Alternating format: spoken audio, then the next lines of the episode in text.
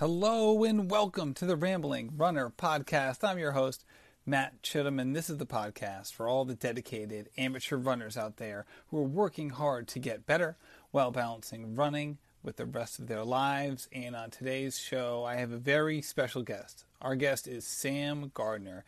And Sam is one heck of a runner. She actually won the rock and roll marathon um, down in New Orleans down in 2015.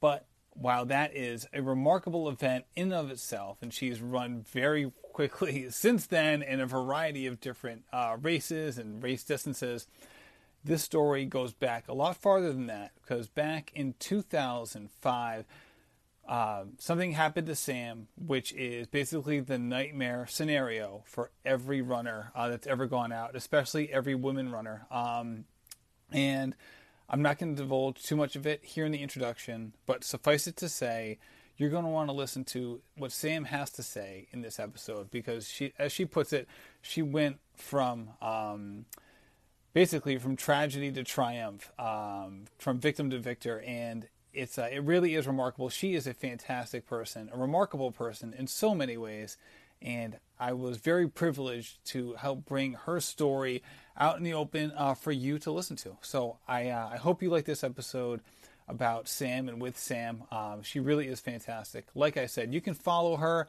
on Mobile Bay Runner, uh, which is her handle on all the social medias. It's also her website, Mobile. It's M O B I L E Bay Runner. Uh, she is fantastic, and thank you so much for listening to this episode. If you like it, I hope you share it with your friends. Uh, you can do it on social media, or shoot, even face to face. You can tell them where to get the Rambling Runner podcast. Also, if you have any guest suggestions, please feel free to send them my way.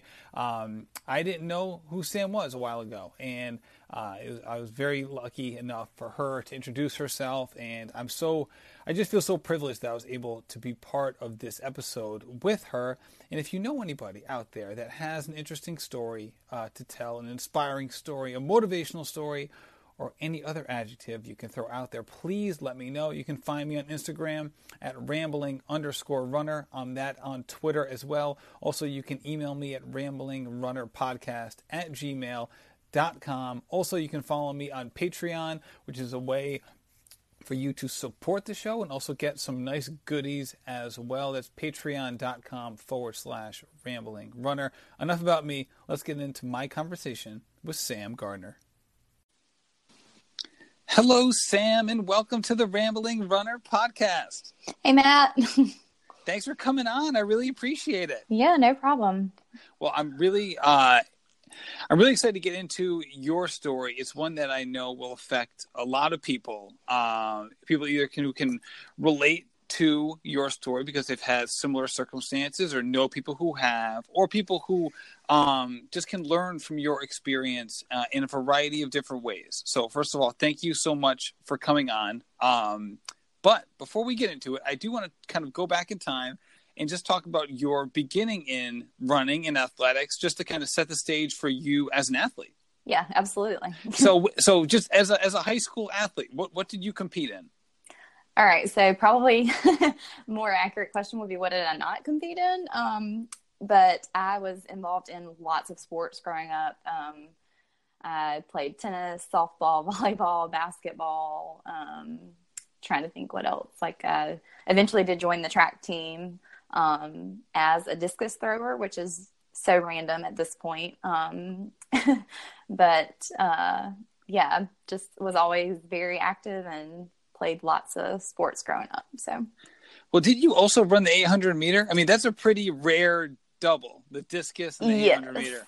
Well, so I joined the track team, I guess, my sophomore year in high school as a discus thrower. And then my junior year somehow got um, you know, converted over to a runner instead of a thrower. So um, I did actually throw and run that year, but uh, I, the discus was not my. Um, I don't know. I don't think I had a future in discus throwing. So, um, how but, would you how would you go into discus instead of running in the first place? Obviously, you were like an active kid. You must have known like how fast you were compared to your peers. You know, no, I really didn't. Um, that's funny too because um, back like when I was, I think I was in fifth or sixth grade. Um, one of my good friends w- did join the like varsity track team, and um, she was able to run like the two miles. So she just kind of like a, at that point seemed like you know so far she could run so far, but um, they had an open tryout for everybody that if anybody else in that in that age range was interested, just so it wasn't just her that joined or whatever. Um, and so I was like, oh, I'm going to try out for this. I can totally run, you know, two laps. So which I tried out for the 800, and um, I did not even run the uh, the whole two laps. Um, I oh, like, Sam. So it was so embarrassing. Um, so I mean, I took off, you know, like like you would when you're a kid and have no idea what you're doing. Um, just sprinting like crazy, and I think I made it um, one lap, and then I ended up walking, and it, it was bad. I did not make the team. You're right. That does sound like a discus thrower. Now yeah, that I think right, about it. right. So the running thing was not. It was dormant at some point. Um, but my dad knew how to throw the discus, and he was like, you know, I can teach you how to do this, and you can join the team or whatever. So he, uh, we had an empty lot um, beside our house, and we would like go out there and throw the discus all the time. Um, so I got to be at least decent enough to make the team. Um, but yeah, so random. there you go. So, so how did the 800 meter work out once you once you progressed to junior year? Um, it was pretty good. I mean, I did it. It was I went to a very small school, so I mean, we were like not, you know, this is not like competitive running by any means, but um, my I ran the four by eight hundred, so the thirty two hundred meter relay, and then also just competed in the regular eight hundred. Um, and I mean, our team, like you know, we went to state or whatever. Again, small school, um, but but yeah, I um, I guess that was kind of just like my first first taste of running. But I mean, even when I graduated high school, I had never run more than two miles at a time. Um, so it was just still very, you know, just short distances and things like that. Um, but yeah, I did enjoy, I enjoyed track and, um, still enjoy the track workout. So I think, I guess that goes back to those roots. there you go. Mm-hmm. in, in, between uh, 400 meter uh, reps now, you throw, do just do some throws in between for recovery. yeah, right.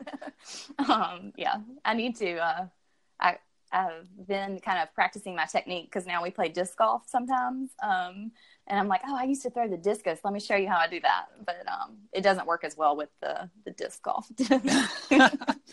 so, what, what state did you grow up in? Um, Alabama. So okay, all right. All right, Born so and then, raised, if you couldn't tell from the uh, from that accent. well, I know your background, but I'm okay. trying to set the stage. All right, so you're in Alabama. So you you, you did you did qualify for states uh, as a team, and so obviously your team was, was, was fairly good. And then uh, you went off to college. And what what college you go to? Um, I went to Auburn.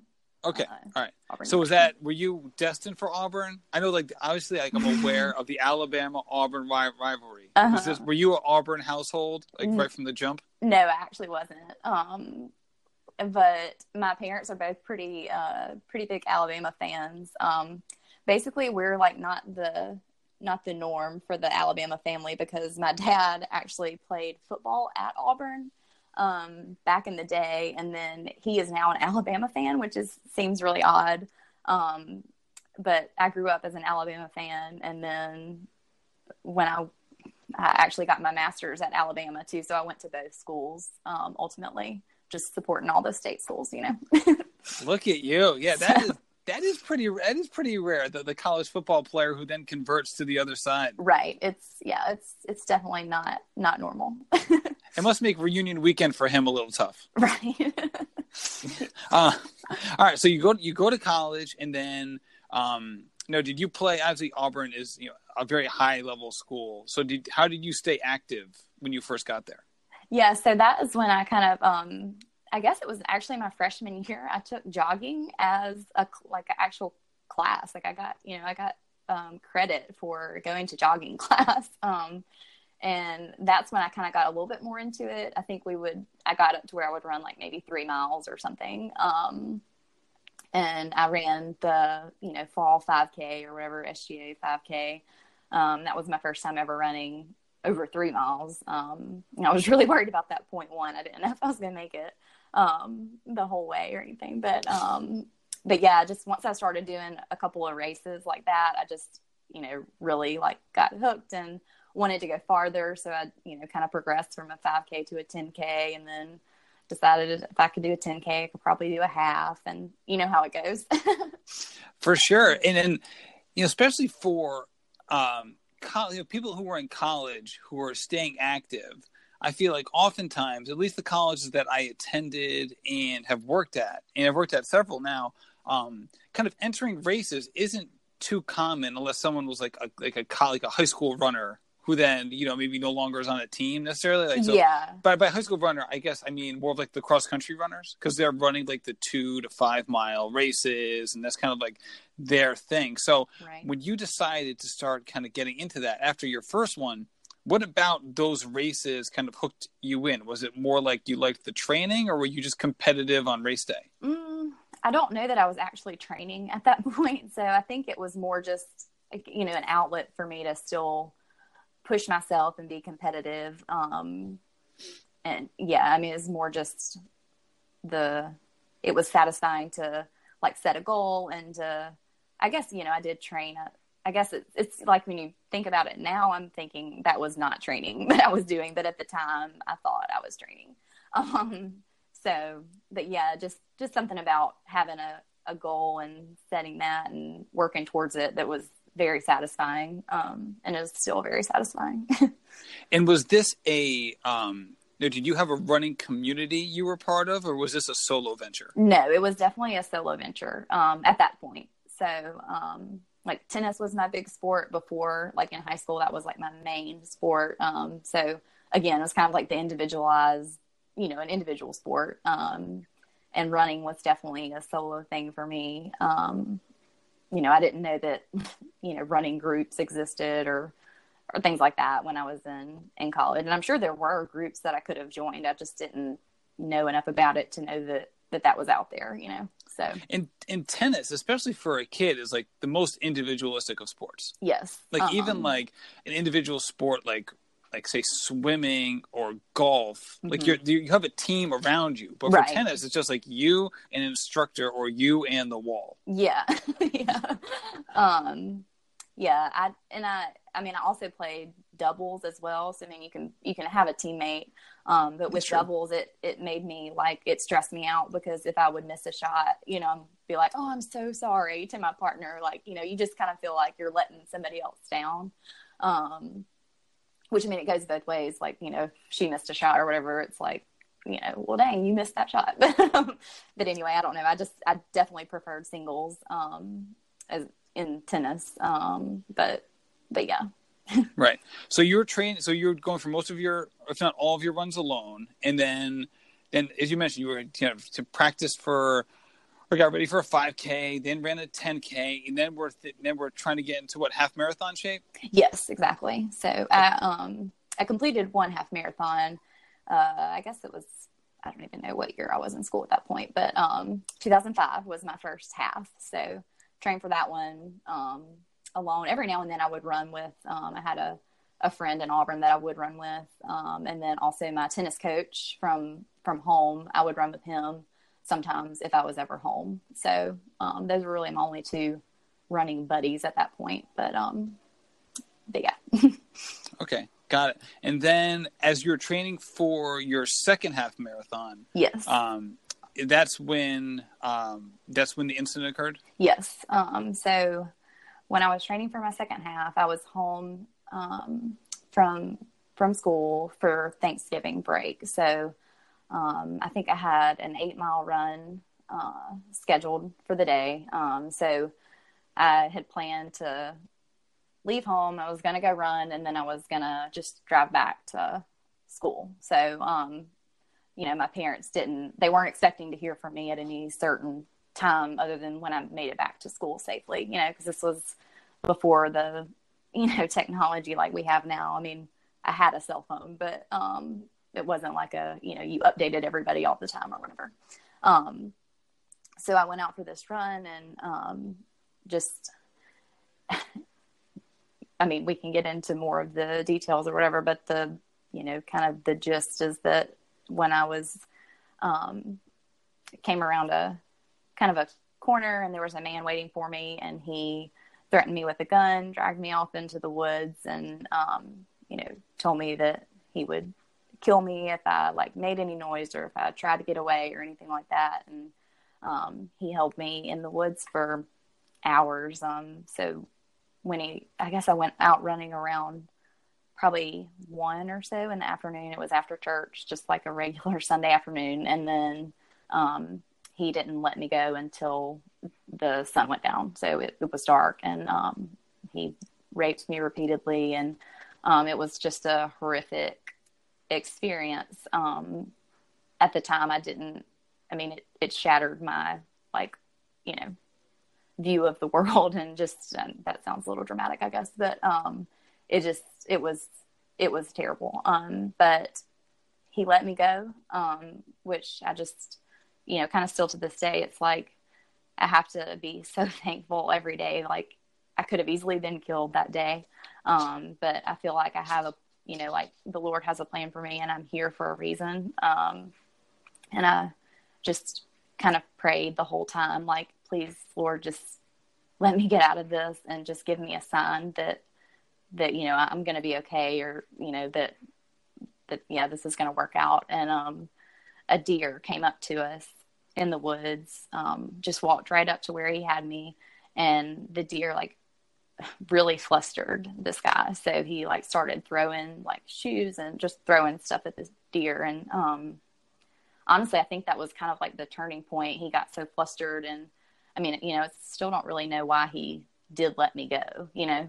Um but i do think that that the lord was watching out for me and that i mean obviously that um that my prayer was answered that day um but yeah so that was probably a lot but um that is that is what happened when i was training for my second half marathon so well first of all you said that you're being a little dramatic i, I no okay. no not at all um yeah. this is uh this is heavy stuff so right. I, I, would i would let me just say first of all like absolutely not but okay. um so had you run that route before um yes i had um and it was um i mean it's I guess a public park area. Um, and not a lot of there's not a lot of runners in my um, town to begin with, so there weren't really a whole lot of routes where you would like you know typically see a lot of runners out. Um, and apparently there had been similar um, things that had happened in this exact same area before. So obviously, if I had known that, you know, I wouldn't have been running in that area by myself. Um, but, um, and that was kind of one of the things like, you know, I was gone for, for a really long time. And so my parents were out looking for me and the police had gotten involved. Um, but they ran a story on the front page of the paper the next morning. Um, you know, didn't have my name in it or anything like that, but just kind of like it just laid out everything that happened. And it was, I mean, it's a tiny town. Everybody knew at that point, you know, it's like everybody knew that it was me or whatever. So, um, but I was, I was really devastated at that time that it was in the paper and all that because it felt like, you know, my story was being shared. I didn't even really have time to process what had happened to me. It wasn't on my terms, you know, like I would have definitely said, like, we don't, I don't want this in the newspaper, you know. Um, but the, their point was that we, we need to make people aware that this is happening or that this is you know like people need to know that this happened and to be you know just to be safe um, so i understand that that they needed you know to let other people know that you know kind of maybe this isn't the best place to run or whatever um, but but yeah and you said um, that kind of like by the grace of god that you had been let go did you yeah. at during during those hours, did you think you were going to be let go? Um, I honestly didn't. I mean, I mean, I hoped so. You know, um, I just, I guess, I mean, thinking back on it, I don't. I mean, I know at the time I was completely terrified, but I also think that I had more of a sense of peace than I should have, if that makes sense. So I think that that was um, definitely, you know, you, a blessing and probably, you know, that was the Lord with me the whole time, you know. Um, and yeah, I mean, I can't imagine how it would have ended. I mean, it it would have ended completely different. I mean, it could have ended, you know, horribly. So, um, I just, I definitely feel very fortunate. And after after you had left that wooded area, mm-hmm. what happened next? Because obviously, if, if was, I'm assuming if it was in the paper the next day, you obviously must have reached out to various people. Yes. So he um, he like fled the scene basically and left me in the woods and told me not to. I mean, I, I think he told me this is the what's kind of crazy is like the details are very fragmented, which is um, basically. I mean, it makes sense. It's part of trauma, but um, and he told me to wait for uh, you know a certain number of like an hour. Like he's like, just stay here for thirty minutes and then you can leave or something. But he left, and I'm like, I'm getting out of here, you know. Um, so I ran back to the main road. And um, at that point, like it was on the police scanners, and people all over town were out looking for me. So, um, I mean, within like maybe a couple of minutes of um, me getting back to the main road, one of my friends' dads picked me up, um, and I got in the car with him, and they took me back to my mom and dad.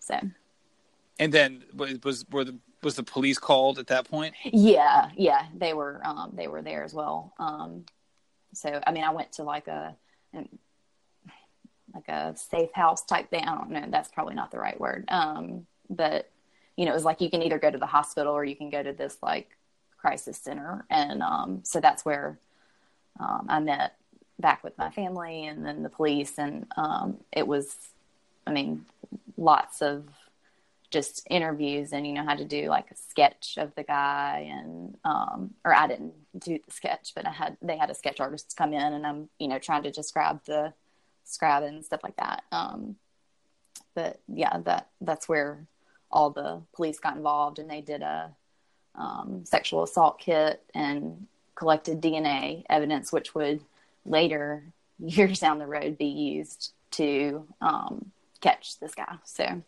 um, this he did get caught. Um, it was four years later that he went in prison. Um, so there was a lot of uncertainty about you know who this person was, where he was. Like you know, people were looking for him for years, but um, he got, I guess, got taken in on a on a different charge um, years later, and his um, DNA matched the evidence that they had from that night. So so, so it was four years later. He went to prison. Do you do you know when he was yes. caught? I mean, that must have been okay. Uh, yeah, were was, you were you told like right away? Yes, yeah, oh yeah. Um, because I mean, that was the thing too. It's like he said, you know, if you tell anybody, like I'll kill you, I'll kill your family, and I do think that those were empty threats at this point. But I mean, I was you know 20 years old. I mean, I believed everything he told me. You know, I had no reason to think that he was not going to do what he said he was going to do. Um, but then when, so when the story ran on the front page of the paper, I'm like, well, you know, this guy knows that I went to the police and he's going to come find me and kill me. Um, so that was definitely, I mean, a fear that I had for years. Um, so I, I mean, I, yeah, constantly like and I don't know that I specifically thought he was going to hunt me down, but I definitely lived in fear. And um, I mean, I had post traumatic stress disorder and uh, just wasn't really able to function for probably several years. Um, but when they actually caught him, I think it was probably 2008. And then, um, you know, it's kind of has to go through the system. And um, he went into prison in 2009. So. Right, but did you when you saw a picture of him after he'd been caught? Did you did you know right away? Um, I they they didn't. I mean, I'm trying to think that. Um, no, I mean, I had drawn this, or they had drawn the sketch, and they. I mean, it's it was similar to what he looked like, um, but I mean, with the DNA evidence, they didn't I didn't have to go to trial or see him ever again. So I and I didn't want to do that. Um, but yeah, I mean, it was a match, and that was that was that. right. Oh man. Um. First of all, thank you I'll, I'll, probably say this a bunch of times, but thank you for, for sharing all of this and being so open and honest about this. Because as we t- spoke about before we started recording, you know, you know, wasn't we saw various stats, you know, one in four to one in six um, women, um, and even people, just men and women, have been the victims of some sort of sexual abuse in America. So yeah. this is this is um, a very unfortunate story, but um, even more unfortunate is that it's not exactly rare oh, either, yeah. which is which is really appalling. And so, right. thank you so much for coming on and talking about it. Um, so you you just talked about how you had PTSD mm-hmm. from this. Um, yeah. And you know, you, you obviously, you know, there's a lot of different things that must have been going through your mind for the years um, after the, after the fact, and probably even still today. So, what, what, I guess, how did you in your family approach the process after the fact to try to I guess is rehabilitate the word. I, I'm I'm trying to search for like the proper wording here, but I guess just kind of kind of get to the point where like you're kind of trying to get past this on some level. Yeah. Like what like, what, what does that process look like? Just healing. Yeah. Um, I mean, honestly, it was completely uncharted territory for, I mean, for me and my family. Um, I have um, been to lots of hours of therapy, um, which has been again like a blessing. Like I, I have learned so much about myself through just the the therapy. Like I, if you meet me in real life, I'll probably tell you that you need to go to therapy. And it's like no offense, like I just think that it is so beneficial. Um, and um, you know, I mean, for I kind of want to say for for a while, it was really not something that we talked about a lot, which probably seems crazy, but I think it was just easier for us to, you know, like, you know, see the bright side is like, yes, I, I lived. Um, and that's it. We're, you know, we don't need to really talk about this. Um, so, um, the problem with that though is that there's really no way to escape um, you can't just suppress the fact that it happened. You have to deal with it, you know? Um, so I think that I, I, really like, I was in therapy for a little while and um, went to like an inpatient treatment facility as well, which was very like intense therapy. But even when I came out of that, I still, I mean, I, I was terrified of life, you know, of everything. Um, so it really just took some time and um, just uh, I don't know. Um, it was definitely a process that um, probably I, I mean I think that I've healed, done more healing in the last like probably two to three years than I did in the ten years immediately after. Um, so now, why is that? Do you think? Um, I think I've just, I mean, just like the fact that I'm able to to talk about it openly now, um, which that's actually the first the first step of kind of healing is that to open up about what happened to you. It it kind of takes some of the power out of it and. Um, you know, immediately after it happened, it's like everybody in my life knew that this had happened to me. Um, and after I graduated from college and I moved to a different city and started working and I kind of just I didn't want to talk about it. I didn't want to be that girl. Um, you know, that everybody's like, oh, this, you know, poor thing. Um, so that was probably for a good three or four more years. I just really pretended like it didn't happen, which is silly. Um, but it, that's just kind of like probably my, um, I guess my first reaction if something like uncomfortable happens is to just like ignore it, you know. Um, well, well, even if you wanted to talk to people about it, I feel like unless it was your therapist right. or someone like that, it must have been hard for. It must have been difficult for you to, to talk about it. It yes. must have been hard for other people to talk about it with you because exactly. they probably would have no idea how, what to say, how to say it, how mm-hmm. to approach the conversation. Yep, that's exactly. It's a very um, it's a difficult topic for everybody. I mean, it makes everybody uncomfortable, so to speak, you know? Um, so I, um, and that's, that's one thing. I mean, I know you've you know probably familiar with the Me Too um, movement, where you know lots of people have been able, like in the past, I guess that's been like in this last year, just able to kind of like speak out a little bit by just saying Me Too, and that um, I mean that is so powerful, really. Um, I think that when you are struggling with something like this, if this has happened to you, I mean, there's just a lot of emotions. There's a lot of, I mean, guilt and shame, and I mean, you feel dirty and damaged, and I mean, there's just a lot of, there's just a lot to process. But if you can find somebody that has been through that same situation, they've been there, they've had all those same feelings, um, and they, you know, hopefully have come out on the other side, and if that's kind of my I guess my hope with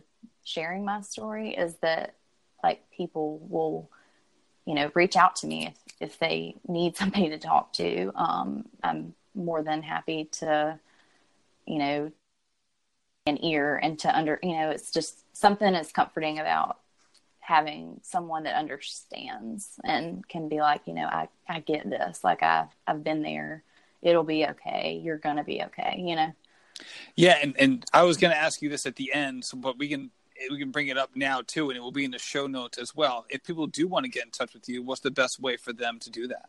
Oh, um, so I guess probably like on Instagram, um, um, Mobile Bay Runner on Instagram. Um, I also have a blog, mobilebayrunner.com. Um, you can email me from there.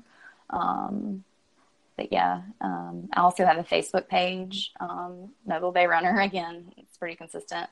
Um, but and I actually have had a couple of people reach out to me and share their experiences, and that is it's been really powerful for. I'm ho- hopeful for both them and myself. Like just um, sometimes when I, you know, write a post or do something on my blog, I think like, well, I don't even know if anybody's reading this, you know. Um, but when you get that one message that's like, hey, thank you for, you know, for sharing and you mentioned this and that really resonated with me, like that, that means a lot to me. So um, I'm just thankful to like to be here and to have come through the situation and to be able to kind of, I guess, give an example of someone that's come out on the other side. Yeah, absolutely, and that, that's a great point. And I can imagine, um, as you mentioned, with the Me Too movement, or just someone just reading your own story, that seeing someone else get through it um, would be would definitely be you know be able to provide comfort to someone who's currently going through it. Because I would have to imagine that that there's just so much uncertainty about the future when yeah. you're in, put in that when you're put in that position. Right.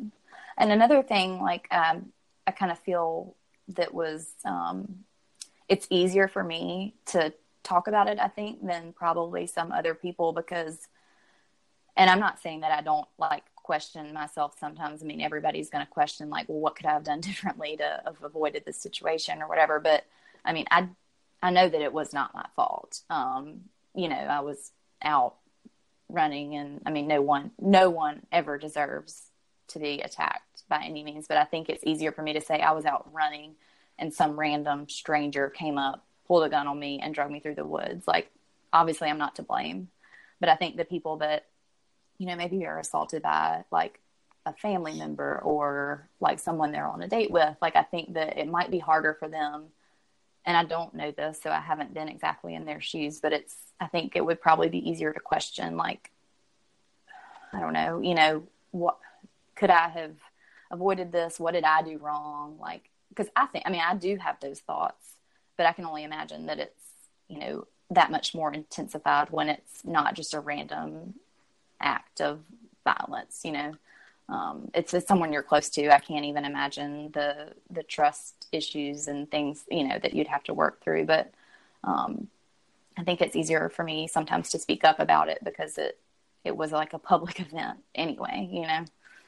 So. Right. Yeah. As you mentioned, yeah, the the fact that you didn't have necessarily like have like regret about how like you proceeded that day. Right. Right. You wouldn't be like, oh, if I had only done this, maybe that wouldn't have happened. Yeah. Or things like that. Yeah. But with that said, I mean, you've you've even written a post about this, just in terms of um, running safety. Oh yeah. You know, what, what are some of the things that even now that you may, that, what are the things that you do now as a runner?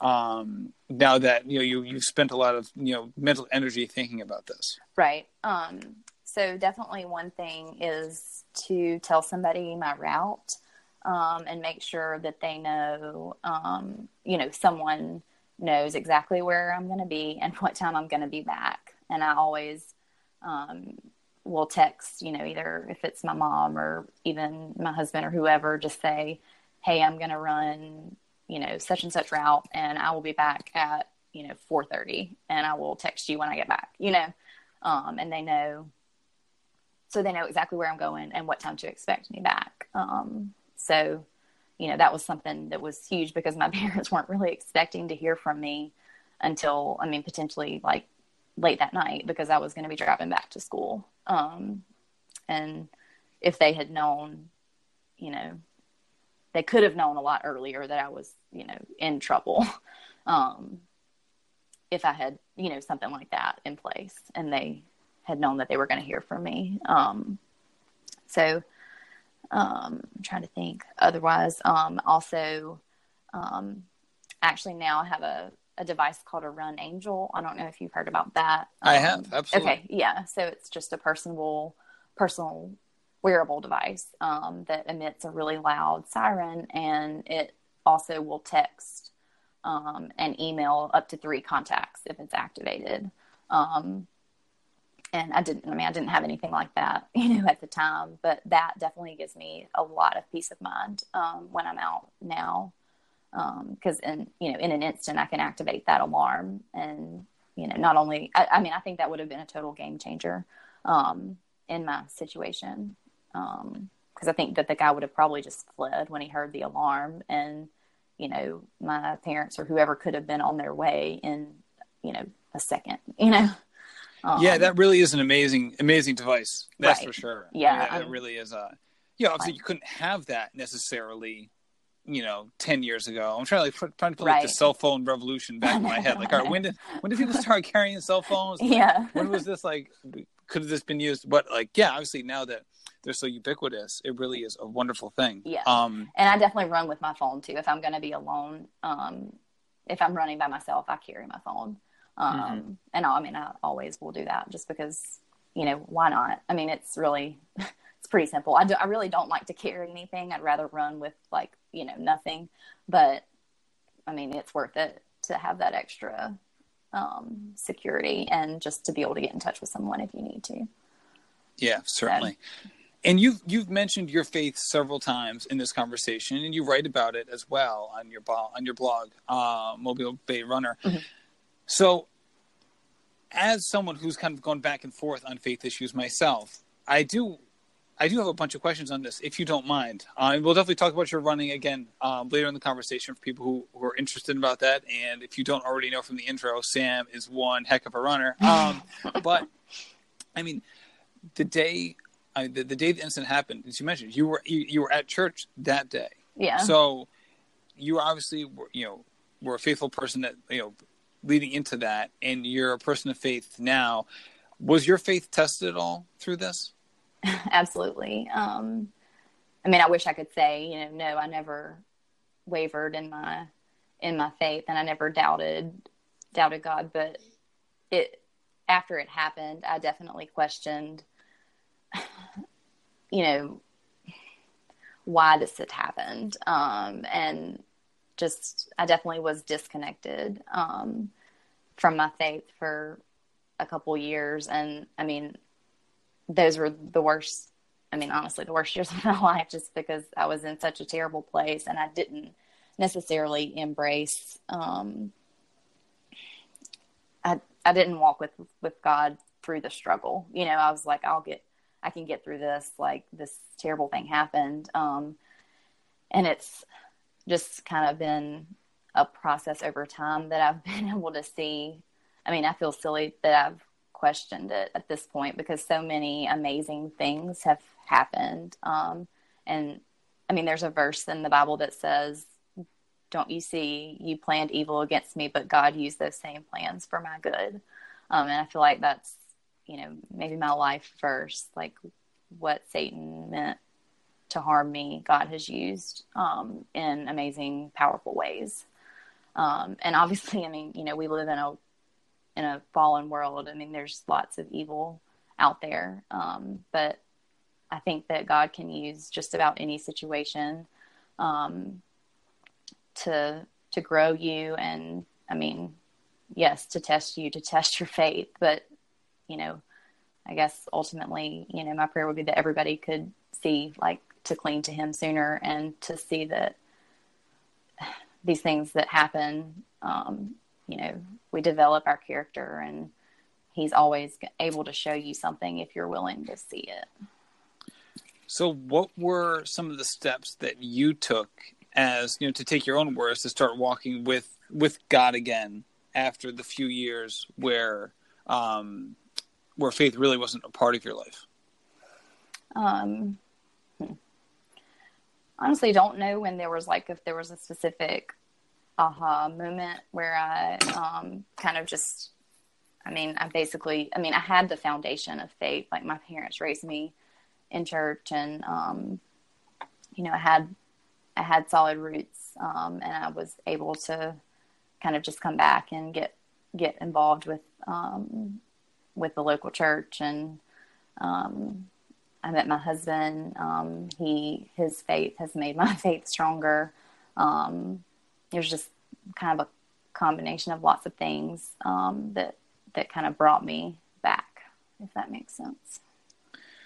Yeah, absolutely. I, and you know, I can see why it would be a struggle at first, too. You know, I mean, you said before that it was kind of you kind of you positioned it as it was silly that you would kind of let yourself stray from your faith, but I mean, I think that's again, these are just my this is my own subjective opinion, but I, I think it's something that's very logical on some mm-hmm. level right? Because you say, how could this, yeah. how could this have happened, right? Yeah, like, all exactly. right, if God has such a strong hand in my life and this happens, what does that mean? Right, right, right. Because you you start trying to connect dots, mm-hmm. and it can be hard once you try to do that. Yeah, exactly. Um, and I I feel very fortunate at this point because I'm able to now look back and see so many ways where you know it, i'm sure he was just like have patience you know like just trust me you know um, but yeah, it um, it was definitely a little bit rough for a while. Um,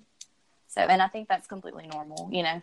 Um, right? I mean, not completely normal. I mean, I would hope that people don't struggle, but um, I think it's it's okay, you know, if you if you have doubts, um, and you know, it might take some time to to fully heal and embrace embrace what happened. Um, but it'll be worth it. And how you phrase that is interesting too. You say to to embrace what happened. Now, why would you?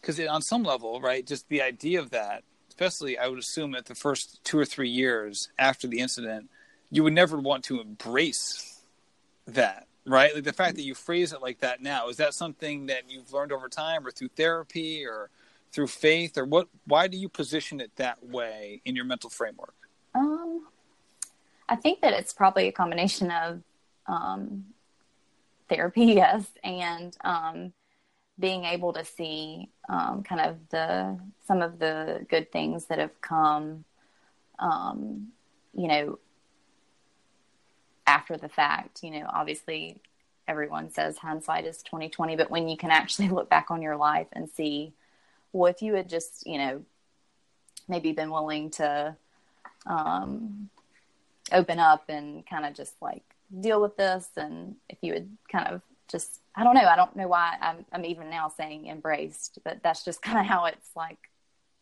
burned into my brain at this point. But um, yeah, just you can't, you know, you can't compartmentalize the hurt. Like you can't just put it away because that affects every area of your life. At that point, you're just, you know, in on autopilot and just trying to survive life and not actually living your life. Um, that makes sense. And yeah. I've heard other people describe other other other incidents, not necessarily sexual assault, but other you know kind of terrible things in terms of ownership, Mhm. and not meaning like, all right, this happened because you did something. It, that that that doesn't play any part in it. No. but more of like taking ownership of it. Like this happened in my life, but it's not going to define me. But I'm not going to act like it didn't happen either. Yes. Um, there's a quote that it says, like, we must accept hardships as the pathway to peace. Um, and when we view our obstacles, not just as like a something terrible that happened, but as like an opportunity to grow and to learn, that's when I think that we can truly heal. Um, and I think that I didn't look for opportunities like right away to grow and learn from it you know i was just like well i'm i'm alive and that was it you know but i didn't think like oh this is going to have an an amazing impact on my life like and i say that in a in a really positive way you know I, there's there's no way to see that in the moment No, I wouldn't think so. right Um, so when did you start running again after this? Um, so I definitely was hesitant to run. I'm trying to think. Um, I know that like the entire year that I was in grad school, I did not run. Like I ran on the treadmill maybe a couple times, um, but never outside and never, you know, um, never by myself. So, um, and I'm trying to think. Um, And did you go back to college right away, or was there some time off there? no, there was some time off. Um, Yeah. I tried to go back uh, right away because it's kind of one of those like you know stoicism things. Like I'm I'm fine. I'll I'll be fine. You know. Um, but I mean, I I was like terrified to leave my apartment to you know go to the grocery store or go to class or I mean anything. I was just um, I mean I called the police a couple times because I was convinced that someone was in my apartment. I mean, it was just it obviously I was not okay. um, but at the time, I um, so I took I took the spring semester off after that happened, and then also I planned to go back in the summer after I took that spring off, and I still wasn't ready. I couldn't feel like I couldn't think clearly, which I realize now is one of the kind of symptoms of PTSD. Is you just your thinking and emotional regulation centers in your brain are completely underactivated. You're not able to use those. All you're able to use is your fear center. Um, so, but at the time, I was just like this little Miss 4.0. Like I thought that drop school, and I say dropping out, like I graduated, but even taking a semester off, like felt like you know the end of the world. I was like, oh, I'm a failure now, um, which is so easy to to look back now and think like, well, I mean, I could have taken years off and it would have been fine, you know. Um, but at the time, it was it was a hard decision. All right, so you said that you ca- you started getting back into it in grad school. So what? That's about three years later, about 08? Yeah, something like that. 08, 09. Um, I know I was running again in 2009 because that's when I met my husband. Um, and actually, this is kind of part of the, I guess, neat thing about the story is he was from the same. Originally, we grew up in the same town, but we didn't really know each other. Um, we were friends on Facebook, um, but had never actually met in person. Um, but he lived where I live now, down in the Mobile area, and um, I sent him a message one day on Facebook, and I was like, "I know you run. You know, I'm kind of newer to this area. Um, do you like have a group that you run with, or can you give me some good routes or kind of suggestions of places to run um, in Mobile?" And um, you know, he basically knew who I was because of what had happened to me, um, and you know, he kind of responded to my message. Um, my father-in-law likes to joke that I sent this mass message to like every guy that ran, um, and that Daniel's the only one that responded to me.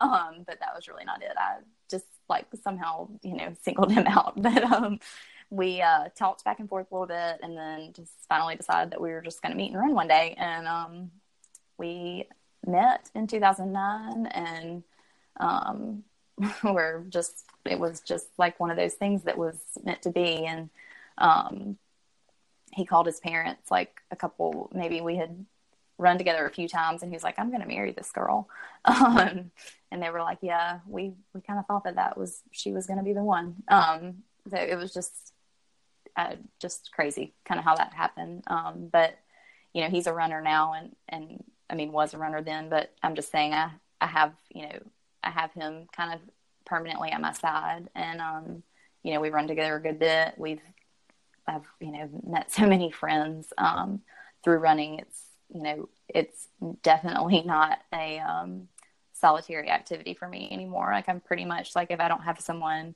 to meet for a run, then I don't. I mean, I will run by myself, and that's not even really just because I don't want to run by myself. It's because I would just I love running with friends, and um, it's become a very social thing for me. Um, so. And the fact that he was from your hometown and, and kind of knew what had happened, that must have been on some level made it easier for you, right? Because you didn't have to explain anything. You could just kind of like, right, just kind of like just just you could just kind of like be yourself. yeah, I honestly did not know if he knew. Um, oh, okay. I mean, I assumed. You know what I mean? I just pretty much everybody did, so I did assume that he knew. Um, but it took us a couple. I mean, I didn't like bring it up on the first run or anything. Um, but but yeah, I mean, once I was able to kind of open up to him about, you know, hey, this is what happened to me, and he was able to say, like, I know, and I'm, I'm here for you, and I love you. Like, you know, it was just like he, it didn't, it wasn't like any, um, I don't know. It was, it was really like amazing to have him know and, you know, not think any differently of me for it, you know, um, and right. yeah. Yeah, I can imagine that would be a fear, right? Especially the first couple of years, right? Like, yeah. is this, is this going to affect my relationships? Right, right. And I think that there definitely was things that we um, had to work through as a couple that I would have had no idea, you know, that this, you know, hey, you know, five, ten years later, this is going to be still an issue that, you know, no matter how much work you've done to kind of work through these things, that this is still going to be something that you have to stay um, kind of stay on top of. Um, so, yeah.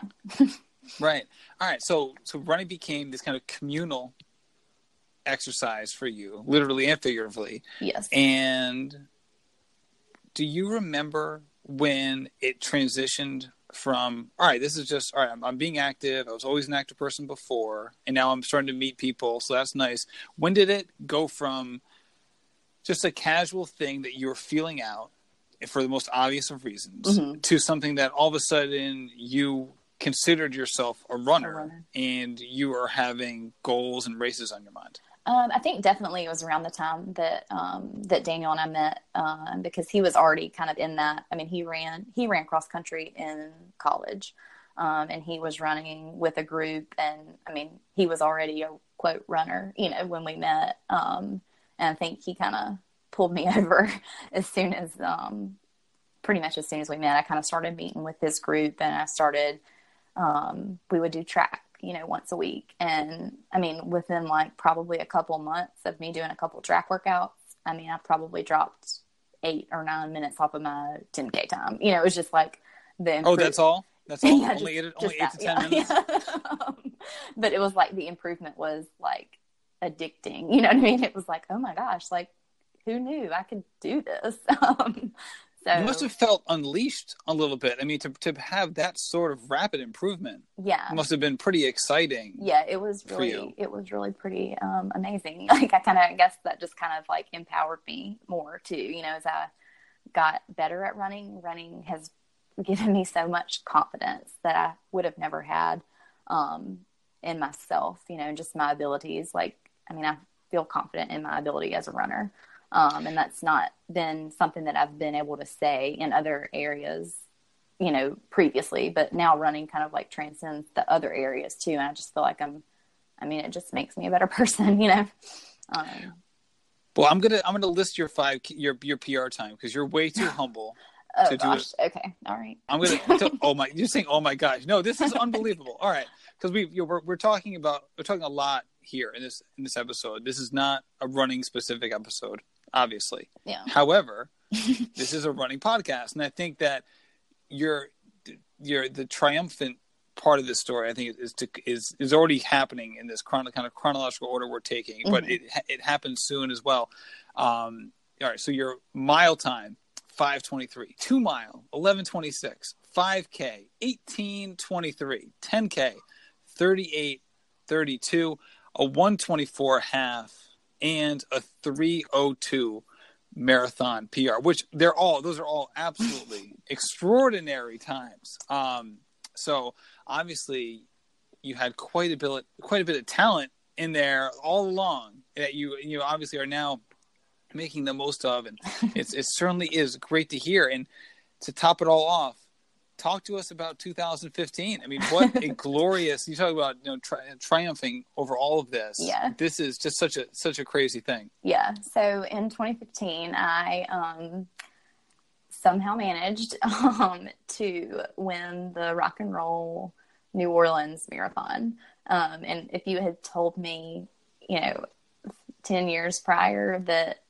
a i would still be running and b i would have that i was going to win a marathon i would have told you that you were just had lost it. You know, like there's no way that that is going to happen in my life. Um, but yeah, I um, I had like a magical race day in New Orleans. Um, I ran a 20 minute PR, um, which I had had several marathons that probably you know didn't quite um, my performance on race day didn't line up to what I thought I probably could have done at that point. But um, it just all came together that day and um, it was an absolutely incredible feeling. Um, like one i feel like i'll probably never be able to like replicate just being able to break the tape um, and what you know it's it's not like it's a huge event. It's not like you know. It is a huge event sam. Okay. It is a huge event. Well okay. Well so anyway it was amazing. Um, so uh, Absolutely. All right. Not that it matters, but what, what, what, was this your 302 or um, did that um, come later? This was 303. So I ran, okay. yeah, 302 in New York um, that same year, actually. So that was just a good year. um, but yeah, so New Orleans, um, yeah, I mean, I had no idea that I would even be in the, you know, top 10. Um, and I mean, on some ways, like, I mean, if you look back, like 303 is not a time that typically wins. I mean, not many marathons, definitely not like a rock and roll. And I know they're not as competitive um, as they, you know, maybe were at one point when they would like, you know, they had elite runners that they would, you know, pay and all that. But, um, but yeah, so um, it was a total shock. And um, I mean, it really like kind of um, that that one event I feel like definitely brought the attack and everything like to maybe not to a close, but it brought it full circle and that I was able to see like this terrible thing happened to me while I was running, you know, 10 years ago. It was actually 10 years exactly. Um, and now, you know, I've met my husband, I've met some of my best friends through running as well. And, you know, not only that, but I've been able to win a marathon. You know, like I, I, I'll say now, like I went from victim to victory that day, and it really changed my whole mindset. Um, I then was like more open to sharing my story. Um, because at that point I really hadn't talked to a lot of people about it. Um, the people from my hometown, you know, where I grew up still knew, but I had kind of like started this quote new life and it wasn't something that I was just talking about, you know. Um, but that that marathon gave me like just a new outlook and a new I was able to see the full picture like we were talking about earlier you know you can't see that right away um, but then I was able to look back and say wow like this this all came together and this is the good that was meant to come you know like I felt like I was there that day for a reason and that you know that was just my day to shine or whatever. Um, now did all of these realizations come to you pretty quickly after you finished that race? Because it must have just been an emotional explosion yeah i know like i don't even know how many emotions i felt um like i was like i don't know whether to cry or like you know it's just like so um so many feelings um but no i don't think it was i mean it wasn't like an immediate like i crossed the finish line. I was like oh now i'm victorious but um I guess maybe just with more reflection. And actually, that's when I, I started my blog a couple of months after that race. And I think when I sat down to write, you know, just like my first post, even, it was like just the, the act of sitting down and writing, which spoiler, this is why they tell you that journaling is a good thing to do in therapy. Um, but just like sitting down and like kind of processing it, you can like really connect the dots. And um, that's true for me still. Like when I sit down and write, you know, I don't do it as often as I did when I first started my blog, but it, it's always like a something, you know, I always have like some sort of realization that I probably wouldn't have had if I hadn't taken the time to sit down and be quiet and just kind of think, think back and reflect. So I think reflection is a huge, um, is a huge thing. Can be very beneficial. That if you're having a hard time seeing, like kind of like why there certain things happened or the order of things, like just to reflect back and you can kind of start to see the pieces and how they come together. Uh, that's some great advice. Do, do you have other things as well that you would recommend people um, consider doing if they've gone through either something similar that you went through or just just a traumatic event in general? Um, I definitely think finding a therapist is very important um, and find one that you really connect with. Um, you know, and that might not be the first person that you talk to or, you know, um, but just you definitely need to have somebody that you can just you know let it all out to um, and then if you have people in your life that you're close enough with like i would definitely recommend sharing it with your closest friends as well um, you know if you have somebody that that you feel comfortable um, just because having someone that like a therapist is great but they're not they can't be there for you all the time you know? Um, you need somebody in your life you know on a day-to-day basis that can can be there and um, you know and help you if you need it you know as well. Um, i definitely think journaling is a great thing. Um, um trying to think other other things that have been helpful um, but how important is patience in healing because i would think on some level that you'd want it to like obviously you'd want the healing process to go like that cycle to go as quickly as possible. Yeah. So how important is patience in navigating that? Uh, I mean, it's it's definitely the utmost importance, and it's it really stings because it's not easy um, to be patient. But I mean, you can't. There's there's no timeline um, for healing. You know, like everybody, it's going to look different for everybody. And um, there's not like you know when you get to one year you should be at this milestone. I mean there's just no there's no define like there's no definitions for that. It, it just i mean it could take years you know? Um, so yeah i think just being patient but knowing to kind of be hopeful that one day like just to look for like try to like find positives in day to day and be looking for the ways that you know oh well if this hadn't happened then this wouldn't have happened. Like i kind of like to do that just all the time. Just try to think like oh well you know just random things you know nothing like not even super meaningful things. But i think that if you kind of stop and look like lots of things like the timing of things is just really interesting sometimes you know? Right. All right. And and to go along with your wonderful lineup from victim to victory, um, I guess w- one last question before we get going. Okay. What is uh, what's on the horizon for you, running wise, 2018 and beyond? You know, that is a really good question. Um, so I am um, in August. We're doing a Ragnar uh, relay in Colorado, and I'm really excited about. Um, so that's definitely like the social aspect of running. Um, it's so much fun. I don't know if you've ever done one of those, but no, I haven't. Highly recommend. Um, this will be our my fourth Ragnar, I think. So um, that's just kind of a fun thing that I'm doing, and then I kind of have my eye on a fall marathon, maybe or maybe Boston 2019. Um, but um, um, I haven't. I'm I'm kind of like one of those that doesn't like to commit to marathons. Um, and I really do enjoy the like shorter distances too. So I kind of have thought maybe I'll train for a half in the fall, and then then maybe do Boston and not do two marathons. You know, so um, to be determined. to be determined. And, and, and, uh, and you work with a coach, right? Yes, I work with um, Sarah Bishop of McKirdy Trained, and of course, Sarah's fantastic. Yes, she has been amazing. Um, so I've probably just been working for with her for a couple months, I guess, but um, she has definitely pushed me outside of my comfort zone um, with the workouts, with the paces, and um, she's like been very confident in my abilities, which is so nice. Um, you know, just to have somebody believe in you and be like, you know, you can do this. Like, there's no doubt in my mind. Um, so, yeah, that's that's been a great. It's been really good so far. So, um, yeah, I love following her as well. She's like a complete badass with the. Oh my gosh, I know. Like, I'm like she. I want to be her. She's amazing. Um, mine is her four kids. Love that, but I, that's not for me.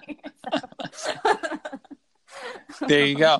Well, Sam, thank you so much for taking the time to do this and for reaching out in the first place. Yeah. This is a very important story, and I really appreciate you sharing all of it uh, with everyone who's listening.